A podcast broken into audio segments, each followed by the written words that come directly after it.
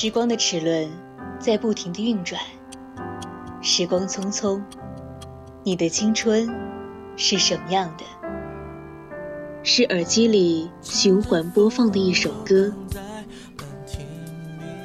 还是和二三好友一起去咖啡馆，听着唱片机里时光的旧音乐？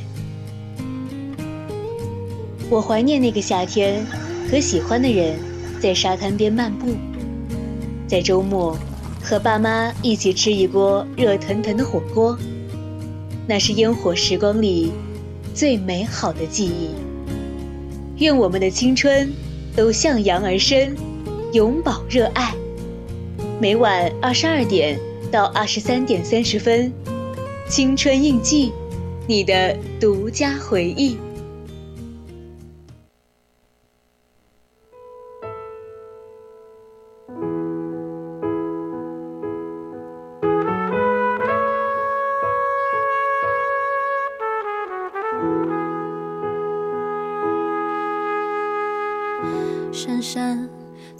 睡眠好吗？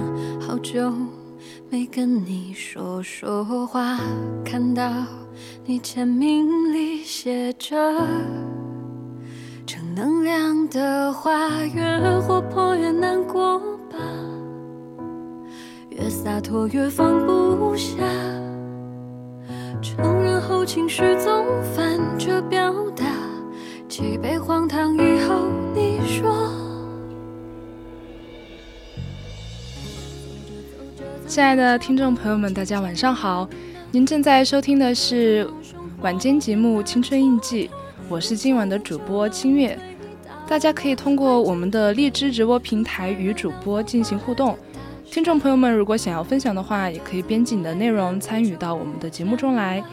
你还可以微信搜索“青春调频”，或者加入我们的 QQ 听友私群二七五幺三幺二九八，我们会时刻关注你的消息。深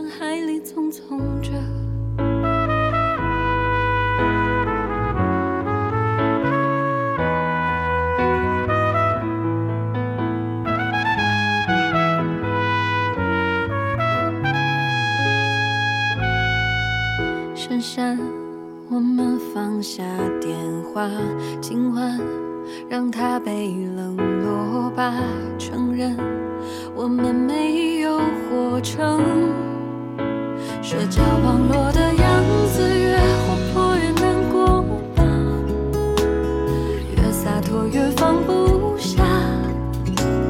承认后情绪总反着表达，你想哭就哭吧，明天总要微笑啊。走着。走着怎么脚步渐渐慢了？忙着忙着怎么生活变得高考是高中的终点，也是人生的起点。但关于高考，你遗憾过吗？嗯，这些日子我时不时的回想到高中的那段日子。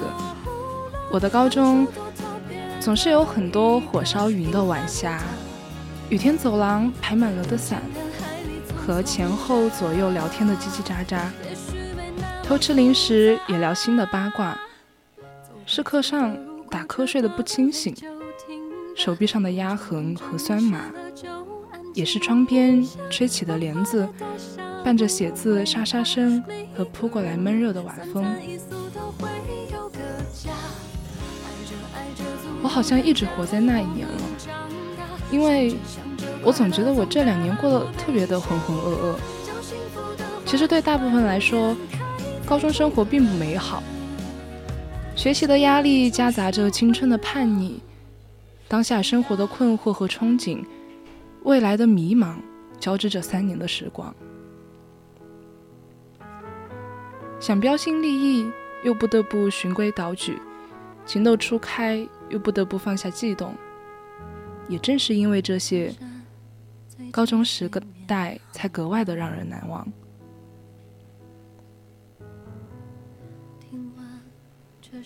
他不像大学时代的自由放纵，他所有的任性中都带着家长和老师的意志。因此，那些没有完成的事情，便成为了整个青春里的遗憾。因为遗憾，所以在往后的岁月中，我们便更加怀念那段时光。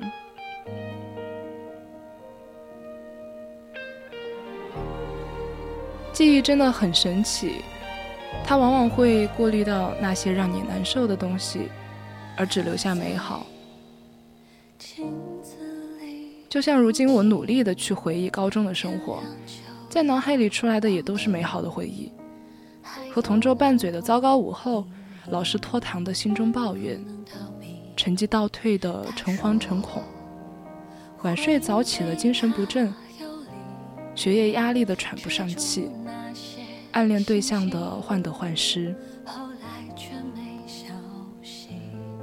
好像都被记忆揉成了碎片，扔向了天空，成为了夜空里的满天繁星，闪亮了往后的岁月。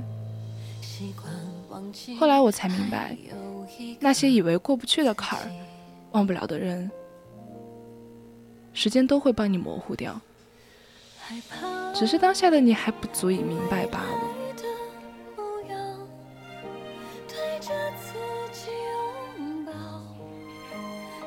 那天我在家里，我看着书柜里放满的高中三年所有的课本，看着毕业照里的每一个人。眼睛一点点的模糊，也许很多情绪都是后知后觉的。我坐在老旧的书桌旁，努力回忆着三年的时光。那个曾路过你眼眸的翩翩少年，那个走路带风、衣裾飘飘的轻松少女，那个无数次夕阳下打打闹闹的背影。那个清脆却惹人厌的上课铃声，都在记忆里日渐模糊。我翻阅着那些课本，我知道以后的日子，我都不会再拿起它们。事实证明，后来的日子，我确实再没有动过它们。还是一个人走。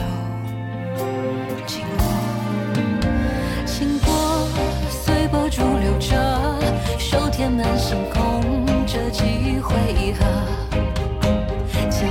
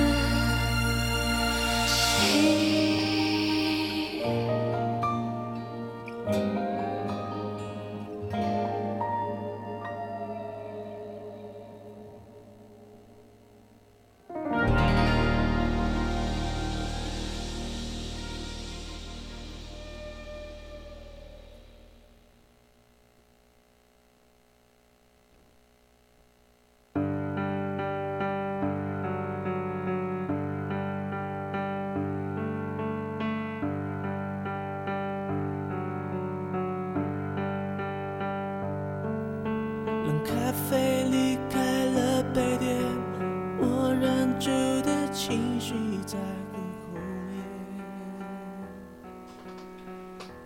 高中毕业之后我的遗憾那应该是草率的对待了许多离别吧。但以现在的心智去评判当时的我未免有些太居高临下了。所以我不愿称之为青春的遗憾而是人生路上必经的离散。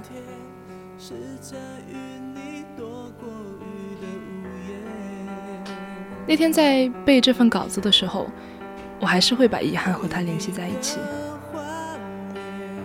异地恋靠谱吗？因为异地分开，遗憾吗？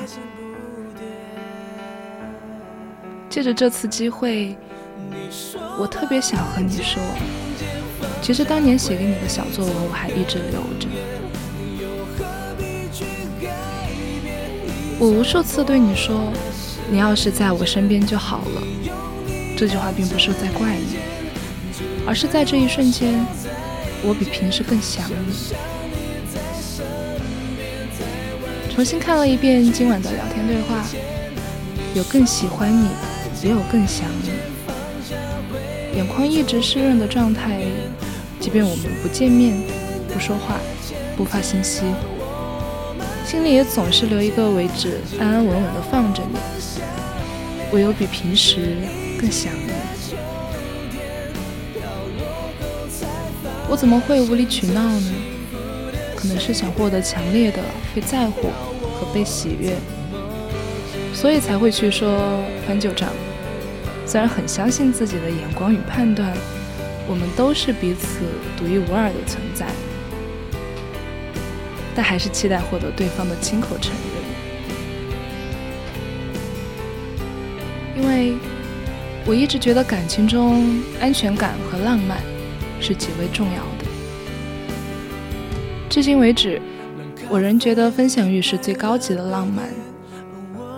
所有美好的瞬间，我都想与你分享。看到与你的对话框，很多未读消息，有的只是更多新话题的期待。最令我手无手手足无措的是，你每次真挚的表达。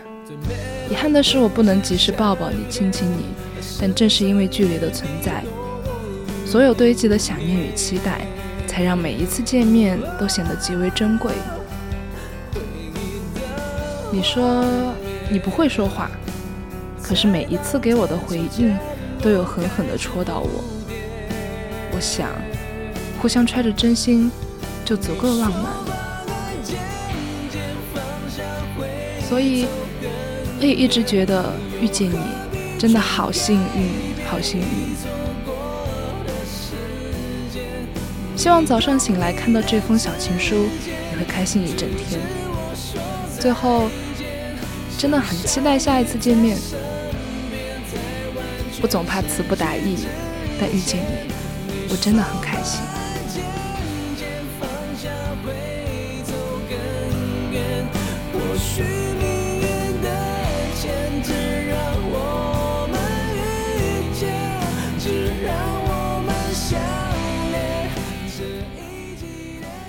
事实上，新年之后，我们再也没见过。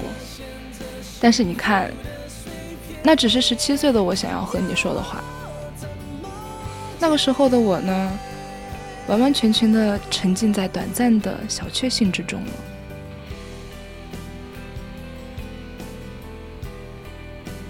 缘分这个东西就是很奇怪吧？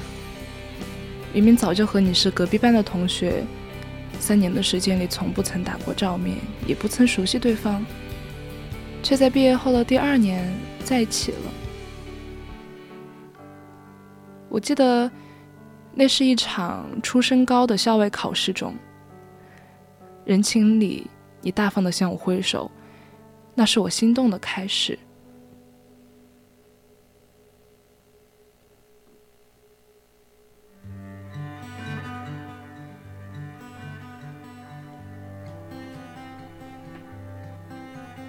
在之后，我加上了你的联系方式。在高二繁重压抑的生活中，我每天盼着回家和你聊天。不久之后，我们就在一起了。那是二零一九年的双十一，但那个时候没有铺天盖地的活动，也没有在朋友圈肆意宣扬的秀恩爱。我只知道，此刻我确定和你在一起了。后来，我们维持着一周只能见一面的频率。你为了我，特意把钢琴课补习机构换到了离我家路程只有十分钟的地方来。我呢，为了见你，想尽办法。编各种各样的理由骗妈妈，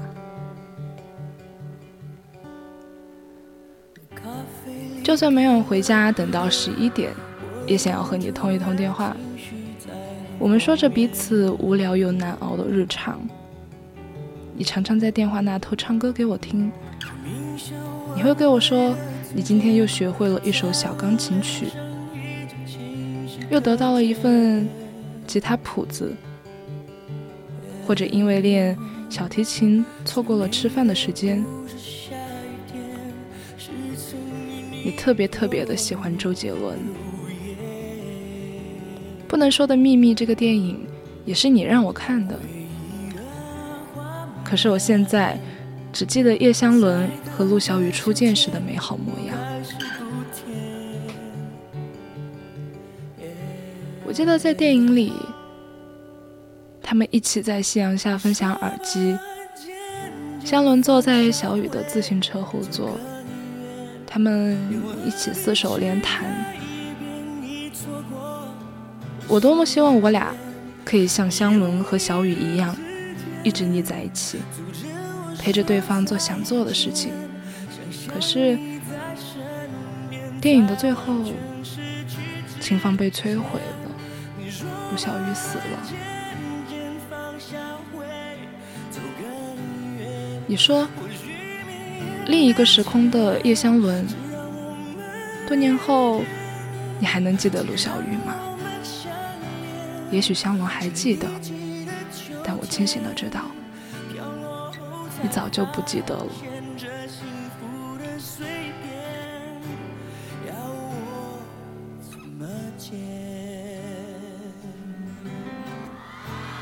所以说，怎么会不遗憾呢？我连空想我都眼红，我太想成为可以一直站在你身边的那个人那是我花时间和真心去爱的人啊。遗憾的是，我们还有那么多没有完成的约定。遗憾的是，我们曾经彻夜长谈，如今都互不再道晚安。遗憾，遗憾的是，我们以后的生活。没有彼此了，我们似乎没有什么天大的矛盾，只是滞留在了某个夜晚，从此再也没能参与对方的日日夜夜。或许我们是对的，只是时间错了。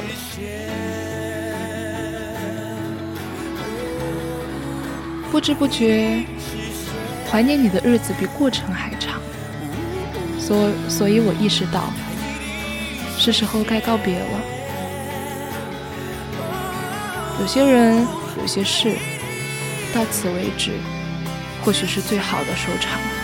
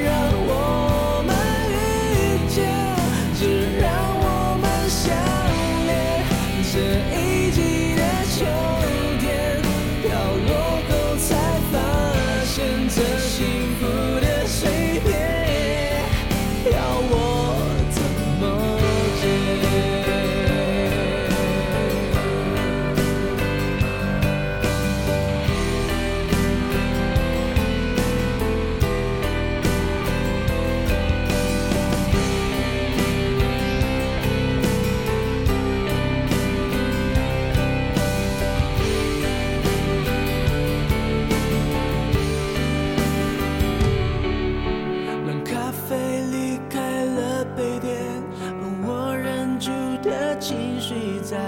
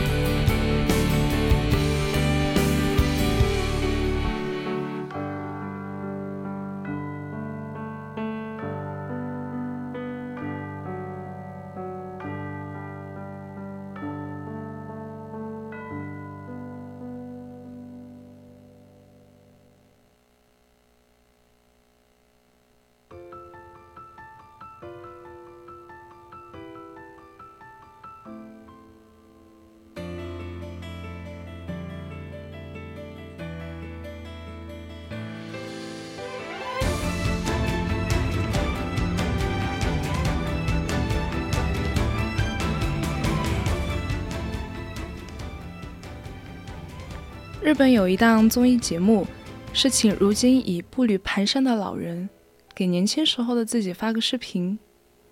于是，七十六岁的真源秀夫老爷爷，在雪天撑着伞录了两段，分别寄给十八岁时要高考的自己，还有二十四岁时求婚前的自己。节目刚开始时氛围很欢快，修复爷爷长得有点可可爱爱的，大家都非常的期待他会说些什么。毕竟人生已于古稀，似乎没有什么值得过分牵挂的。可能对于修复爷爷来说，生老病死，谁人皆过客匆匆。嘿，修夫。我是七十六岁的你，你会报考著名的东京都立大学，以及很厉害的早稻田大学，所以我希望你能好好的学习。当送给十八岁的自己时，他回忆了自己的目标，接着说道：“那我在这里先告诉你结果，你复读了两年，还是没考上，去了差一档的中央大。”但你也要加油哦！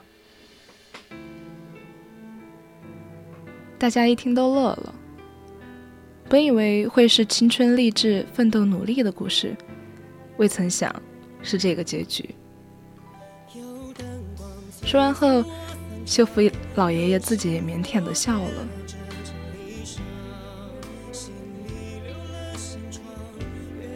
而后，在送给二十四岁的自己时。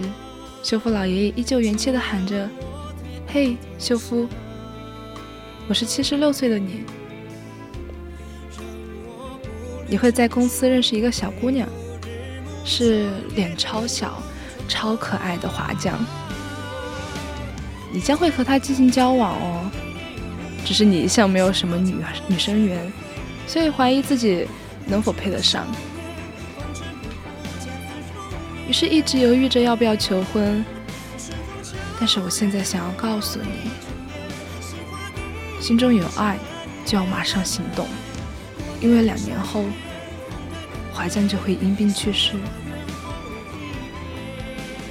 说到这里，修复老爷爷顿了一顿。你会无比后悔，极度悲伤，一直一直都忘不掉他。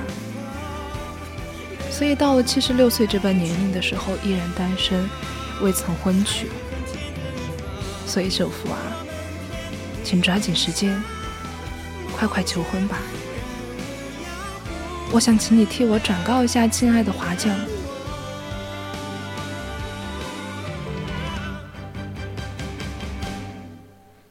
我整个人生中唯一最爱的女人，就是华将。最喜欢的也只有华将，一定要帮我转告他，华将，我真的很爱你。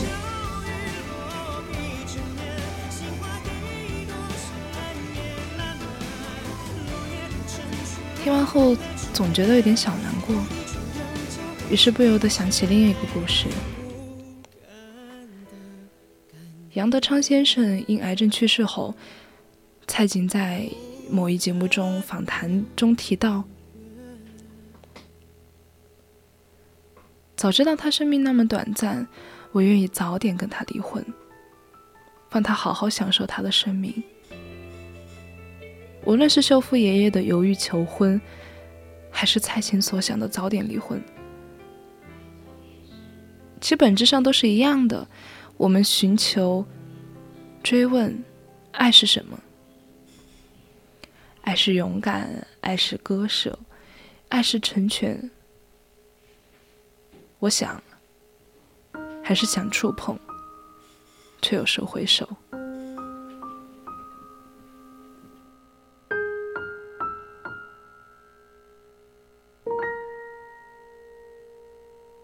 时光回眸，又跟往事邂逅，落笔。心头是欠你的问候，试着拼凑我想念的缘由，是某个记忆里你的眼眸。人海路口，你孤单了多久？我习惯了漂流。两个世界在交汇的入口，我可不可以紧握你的手？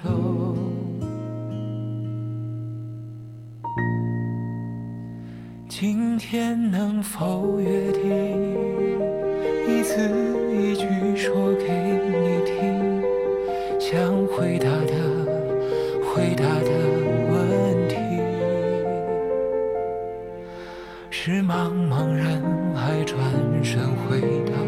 熟悉的场景，是我在为你而充实的光阴。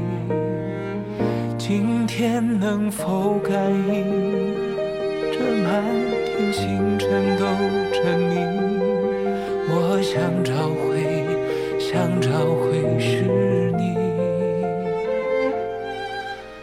守在梦的起点，为我刻下的记忆，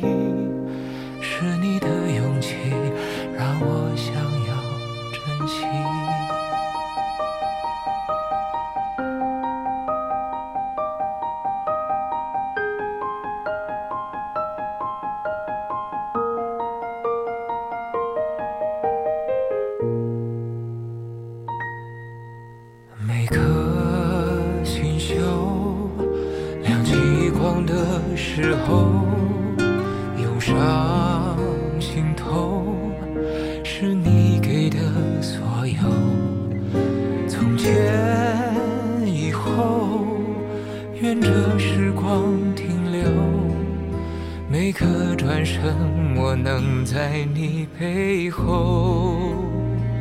今天能否约定，一字一句说给你听，想回答的回答的问题，是茫茫人海转身回到熟悉的场景，是我在为你而充实的光阴。今天能否感应，这满天星辰都证明，我想找回，想找回是你。那守在梦的起点，为我刻下的记忆，是你的勇气，让我想要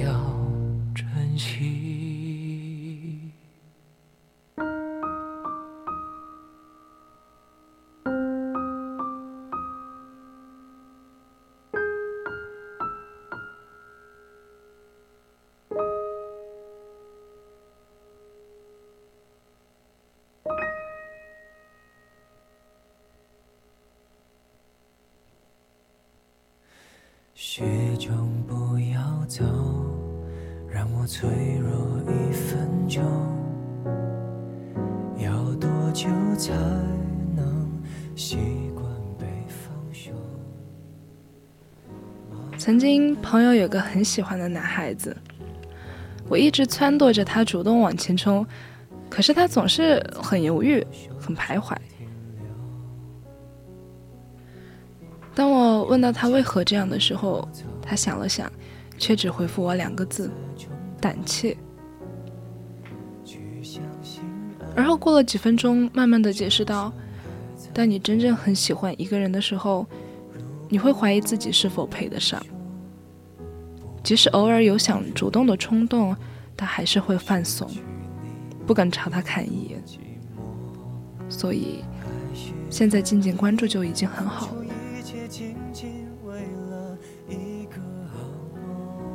时过境迁，昔日情愫终没有发酵。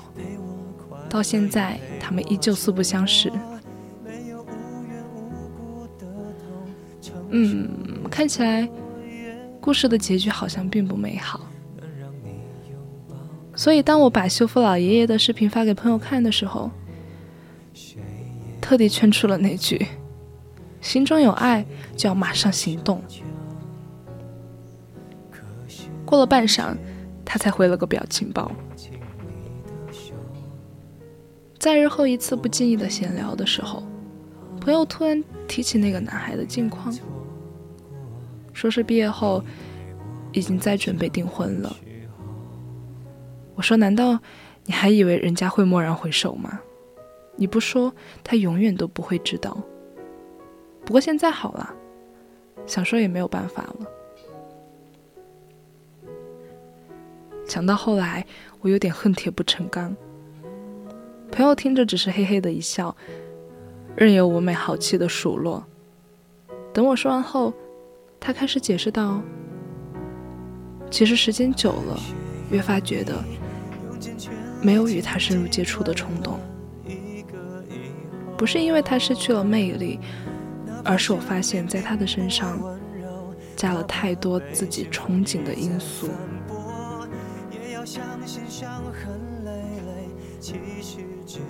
所以，其实到了现在，也确实没有什么太大的执念了。我很感谢青春里有他的出现，足够闪光，让我回忆好多好多的年。至于其他的都不重要了，因为我脑海里已有最难忘。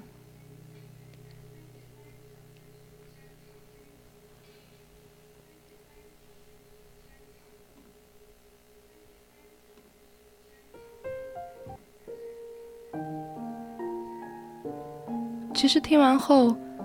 我大概也明了，有些东西不需要太讲清楚，也自然讲不太清楚。也许是喜欢，他总是小心翼翼的，是反反复复的，是犹豫的，是踌躇与徘徊，是害怕自己不够好而配不上，也是担心自己无法许诺。无法许诺给对方一个美好理想的未来，于是，在这个过程中不断的纠结。时过境迁，当错过所有后，或以一笑视之，又或以终身的代价来回忆与追悔。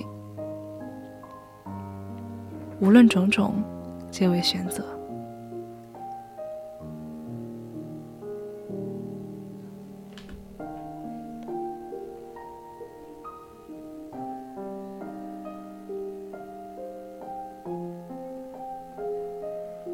单纯、热烈、自然、坦率，世人都憧憬如此，可其实真正做到的却寥寥无几。我们都学会思量利弊，在勇敢与胆怯间反复权衡。其实这是件正常且无奈的事情，只是可能需要提醒自己的是。太过于畏首畏尾，也许失去的要比想象中的多很多。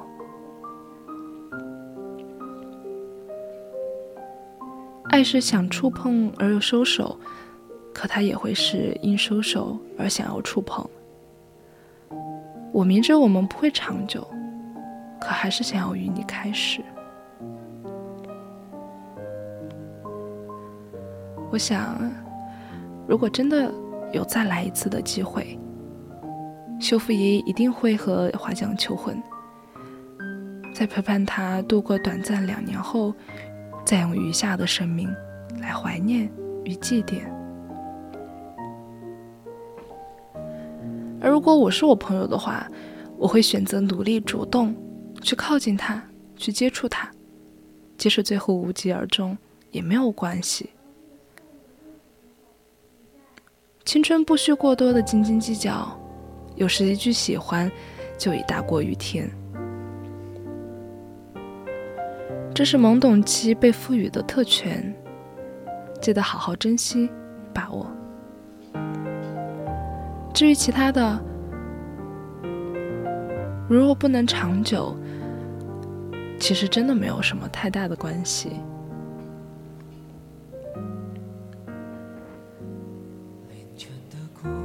我始终认为，每个人的一生里所能获得的痛苦与幸福，在冥冥之中是可守恒存在的。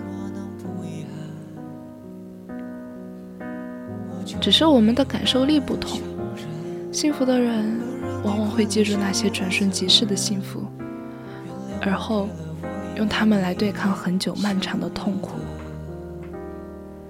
我以前总说，人要朝前看，如今偶尔觉得，还是不能忘记。正因为有那些转瞬即逝，人才有继续活着的勇气。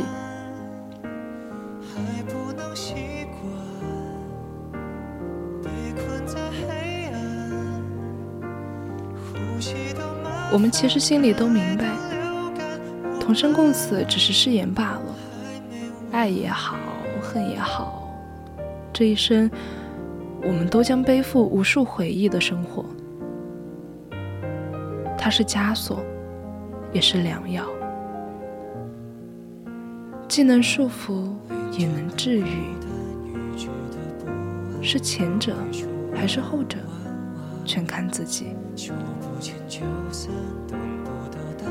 所以，为了让我们的以后能有更多值得治愈的良药，我们必须努力创造回忆。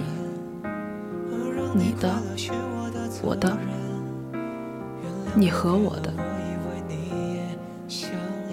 只要是快乐与美好的皆可。这需要我们明知山有虎，可却偏愿意向虎山行的勇气。白头如新，情盖如故。人与人交际，无法用时间衡量。缘分之所以珍贵，往往便在于它的转瞬即逝。即使到最后孑然一身，又如何呢？因为我脑海亦有最难忘。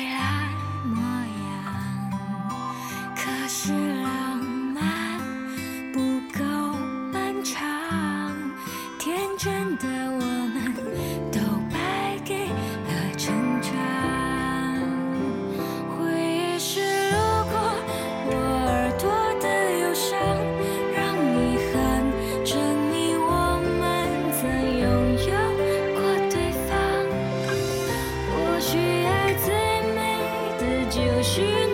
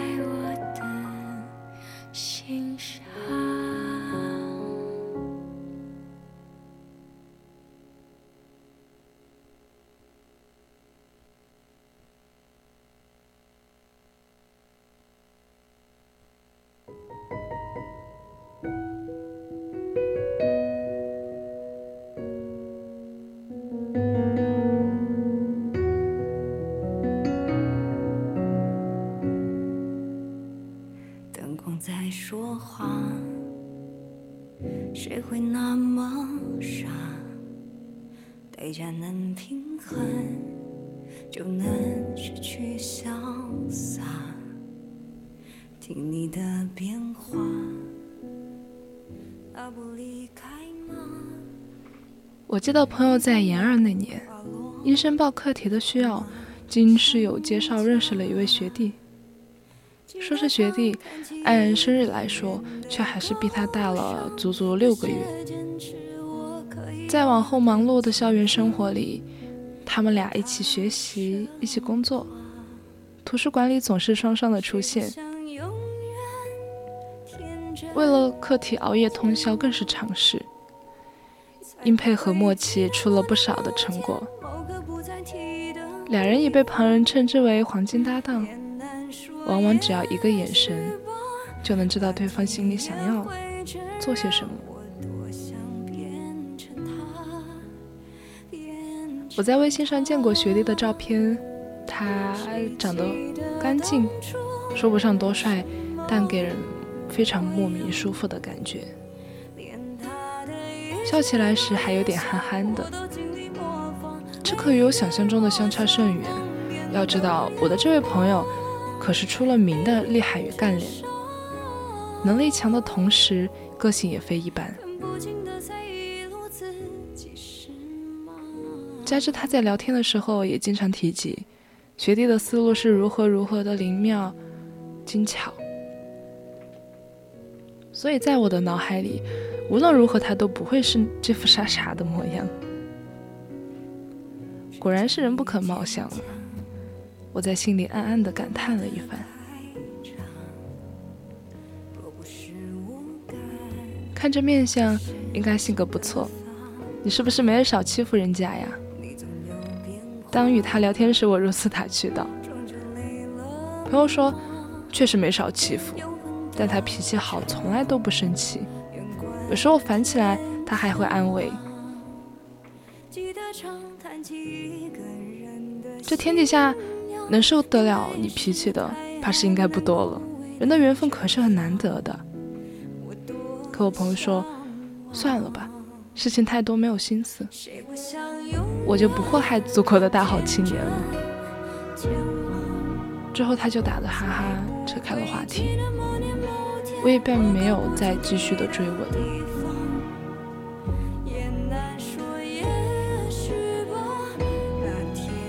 其实，朋友，这件事情已经发生在了一九年。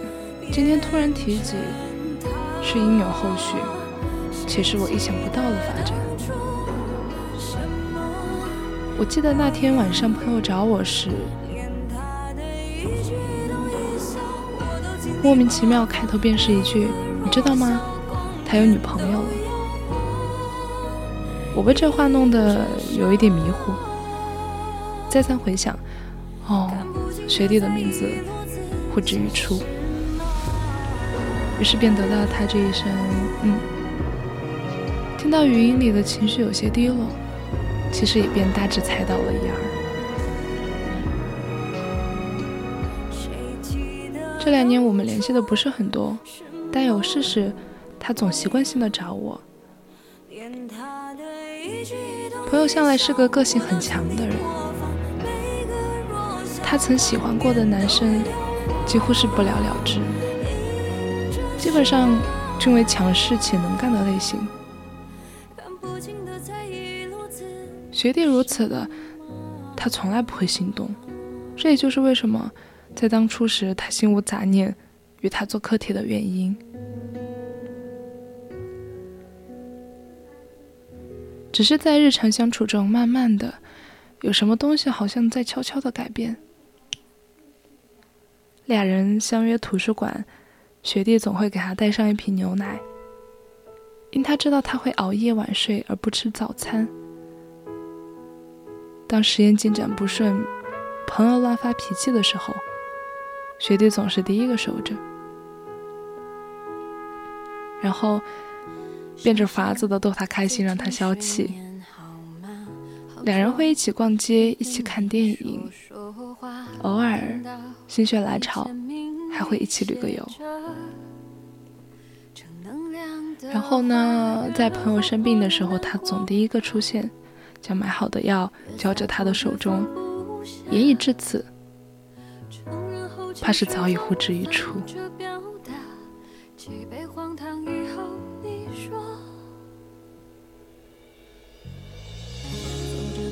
朝夕相处。说不动心是假的，可朋友在这时却开始犹豫了。彼时他已临近毕业，很多东西不是想开始就能开始的。但最主要的，还不是因为这些。坦白而言，那时的我有些害怕从好友变成恋人的转变。朋友可以一直相处下去，可是恋人一旦分手就会离开。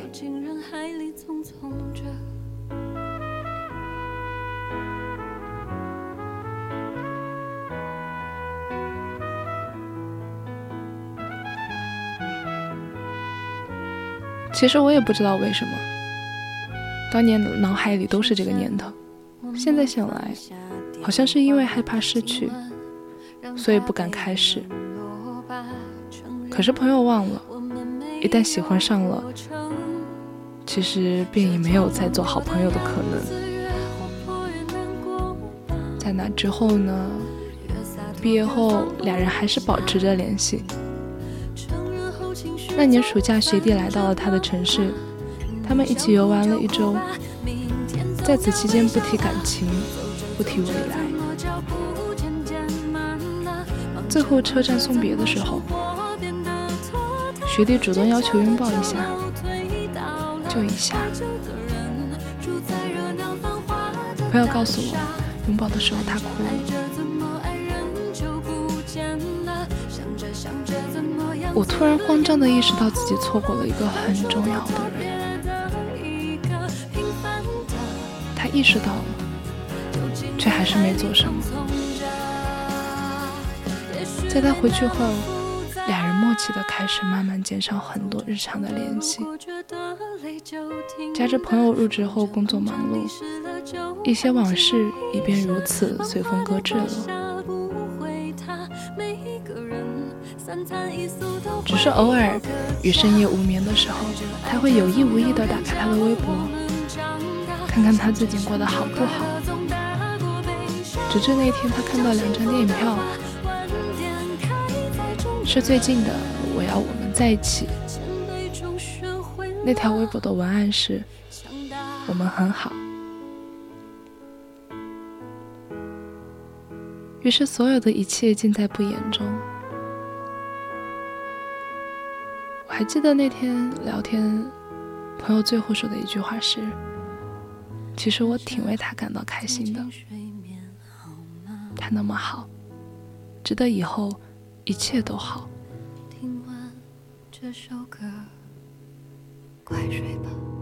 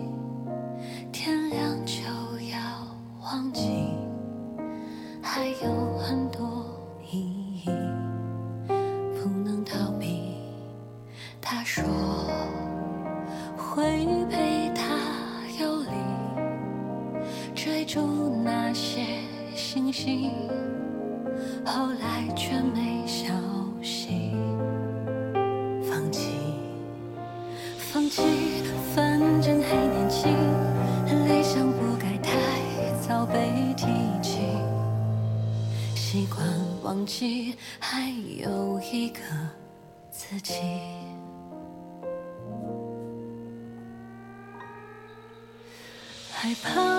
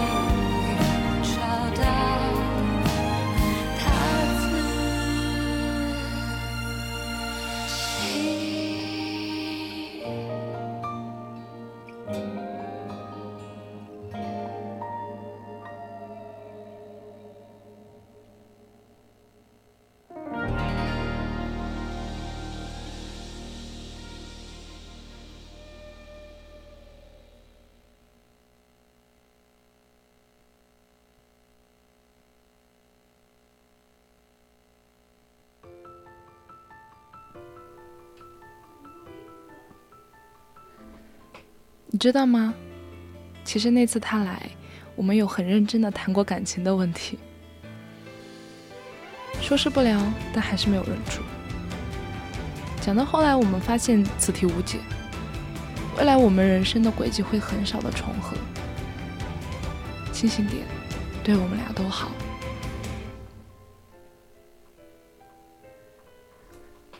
那如果有机会倒退一年，你会选择与他试一试吗？我不知道，这个假设不存在。想多了反而让自己更难受。不过最后在车站，我们都有在很认真的告别，都知对方会更好，这就足够了。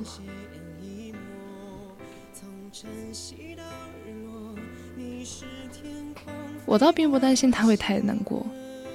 这些年大家见多了分分合合，遗憾多了，也就成了常态。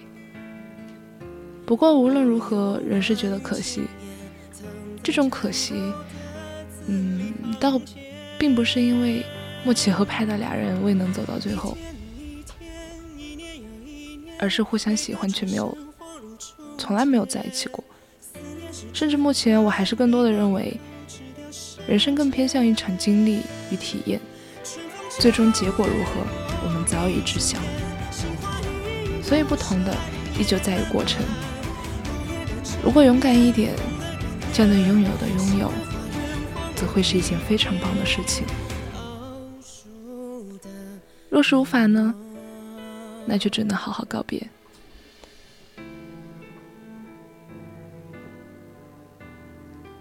前不久高考结束之后，有个小朋友问我，他说：“嗯，和喜欢的人只剩下了谢师宴这么一次见面的机会了，不想表明心意，感觉太唐突，只是无疾而终却又显潦草。”我便告诉他：“既然如此，那就认真的和他说声再见好了。”我知道，并不是所有的朋友。都有勇气去对无法拥有的人进行一次不留遗憾的告白，那就让自己简单与轻松点，找他说声再见，去碰一次杯，再多看他一眼，告诉自己如此收场，青春甚好。因为无论如何，那些人曾在我们的生活中。带来的光与欢喜是真的，所有情绪，悲伤或快乐，都是极为珍贵与难得的体验。其实，在有意或无意间，我们都在帮助自己成长。那些人的出现又离开，不是什么坏事，因为总有东西会悄悄地留下，是记忆。是青春，也是成熟，所以无法拥有又如何呢？真正属于我们的本来就很少。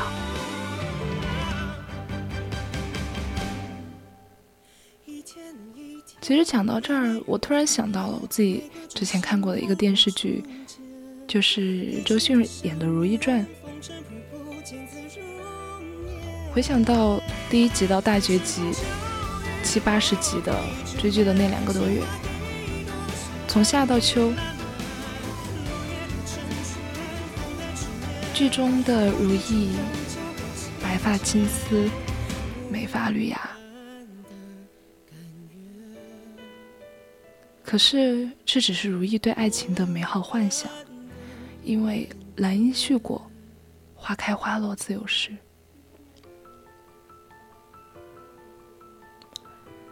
我，我之前一直以为如意是幸运的，他遇上了自己的少年郎，两情相悦，也走到了一起。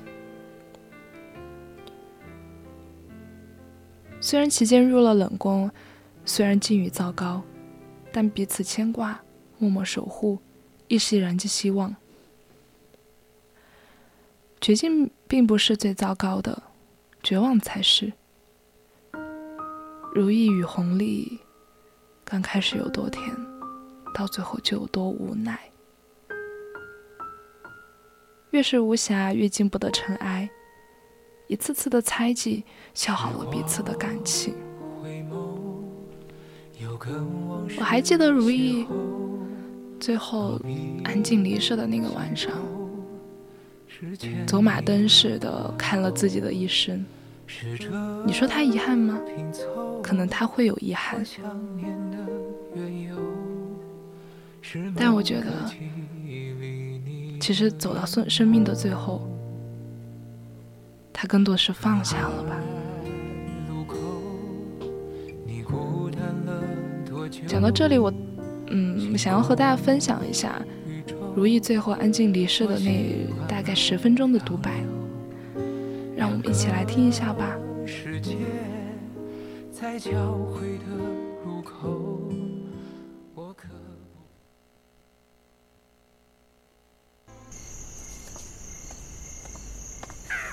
娘娘，这入了夜还是有凉风的，你身子不好，咱们进去吧。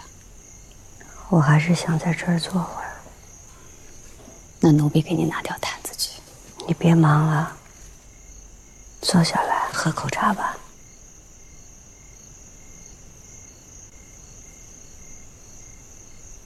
这不合规矩。有什么规矩不规矩的？你侍奉我这么多年，不是站着就是跪着，还从没见你坐过。坐下来吧，就当陪陪我。我还记得那日在长街，第一次遇见你。你质问长侍太监，那个耿直大胆的样子。这一晃，已经过了这么多年了。奴婢至死都不会忘了那天。奴婢从小无依无靠，是得到了娘娘的关照，让奴婢伺候您。这是奴婢的福气。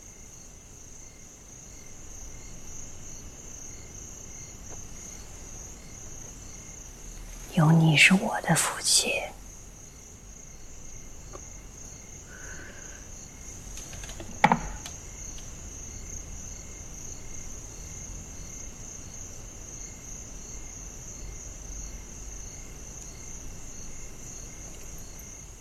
我不只记得遇见你的那日。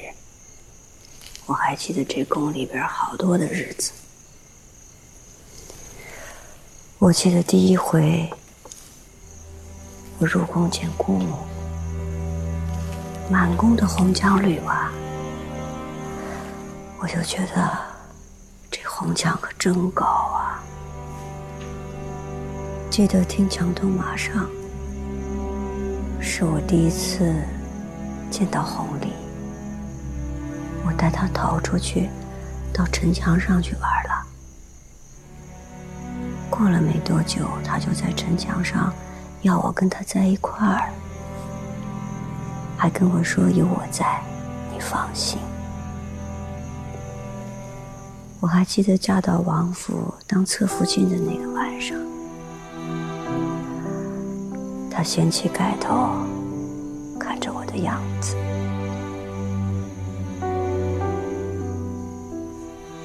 你还记得他让我继位中宫时跟我说：“如意，万人之上无人之巅，正孤单的很，到朕的身边来。”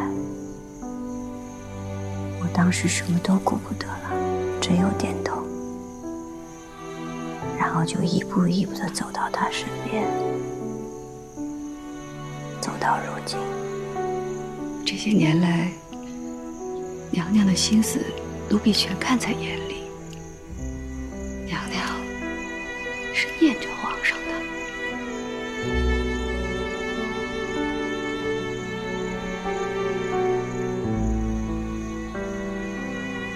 一路走来这些日子啊，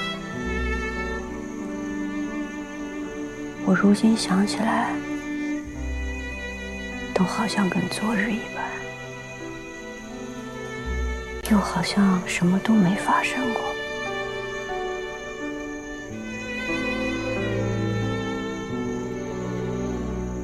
所以还念吗？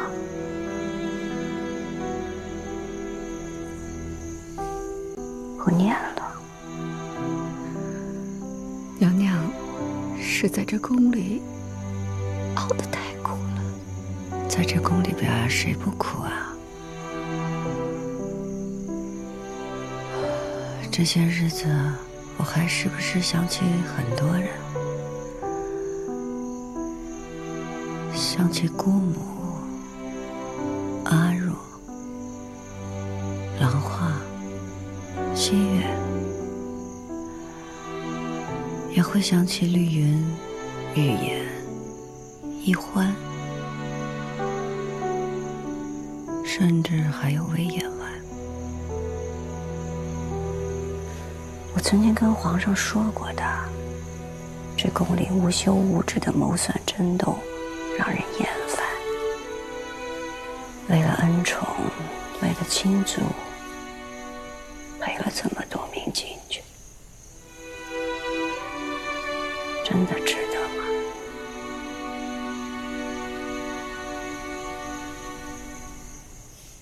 若永璜和永琪都好好的。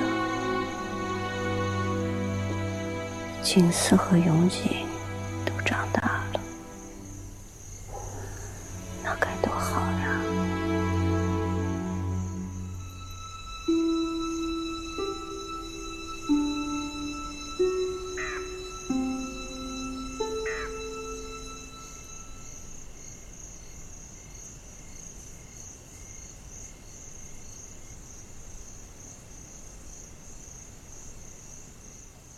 荣佩啊，哎，想想，如果这一切真的都没发生，兰花、西月啊、绿云、玉颜、易欢，现在都该是什么样子啊？这会儿跟我们一块儿喝茶说话的，会不会也有他们呢？兴许还有皇上的。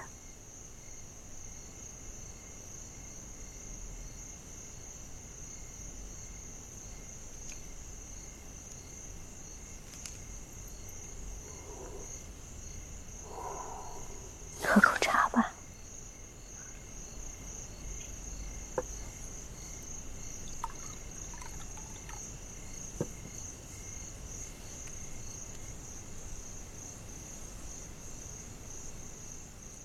你也喝。嗯。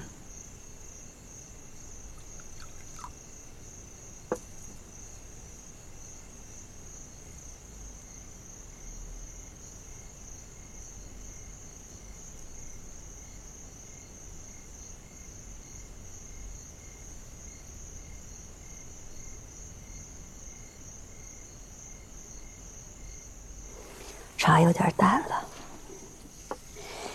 你去找些新茶换一壶。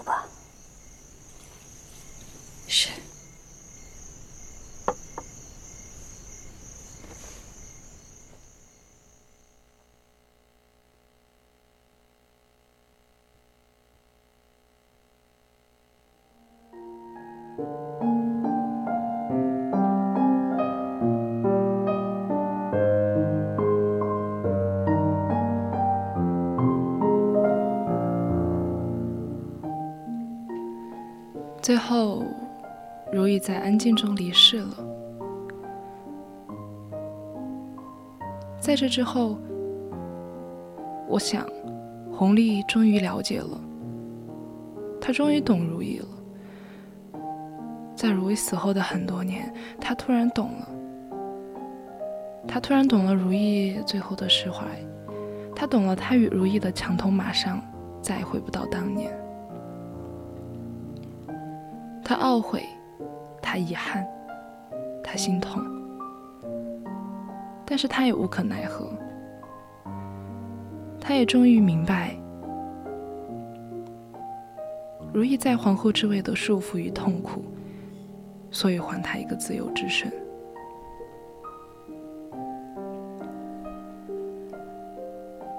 比起失去，似乎更令人害怕的是从未遇见，是即使遇见，却只能无疾而终的离别。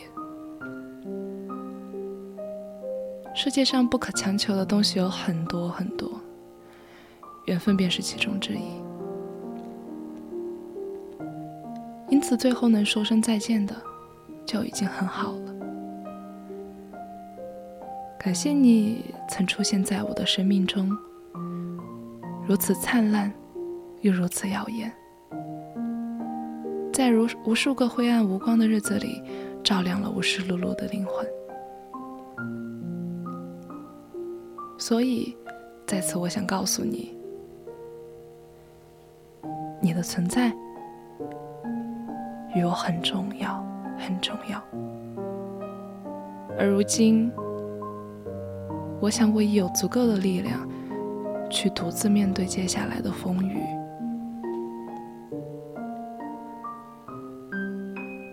所以，终于还是要对你挥手了。既然我们终究不能成为我们，那就在此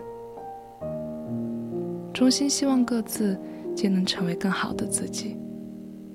山高水远，望君珍重。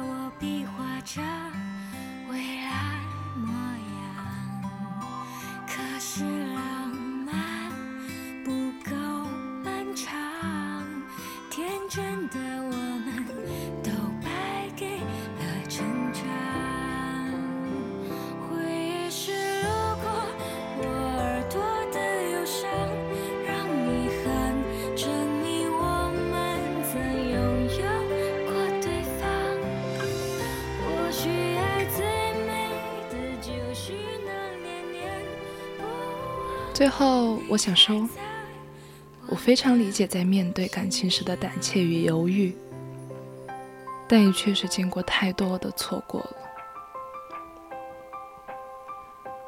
当我思考过程与结果哪个更重要时，即使成年人的思维告诉我一定要选后者，但其实还是忍不住被前者所吸引。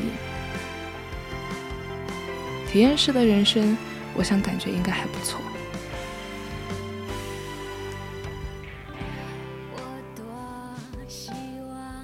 那就这样啦，打开月亮，盖好云朵，晚安。愿我的小月亮们都能多多的爱自己。现在已经是北京时间的二十三点二十五分，今天的青春印记就要和大家说再见了。感谢你的收听，我们下期再见。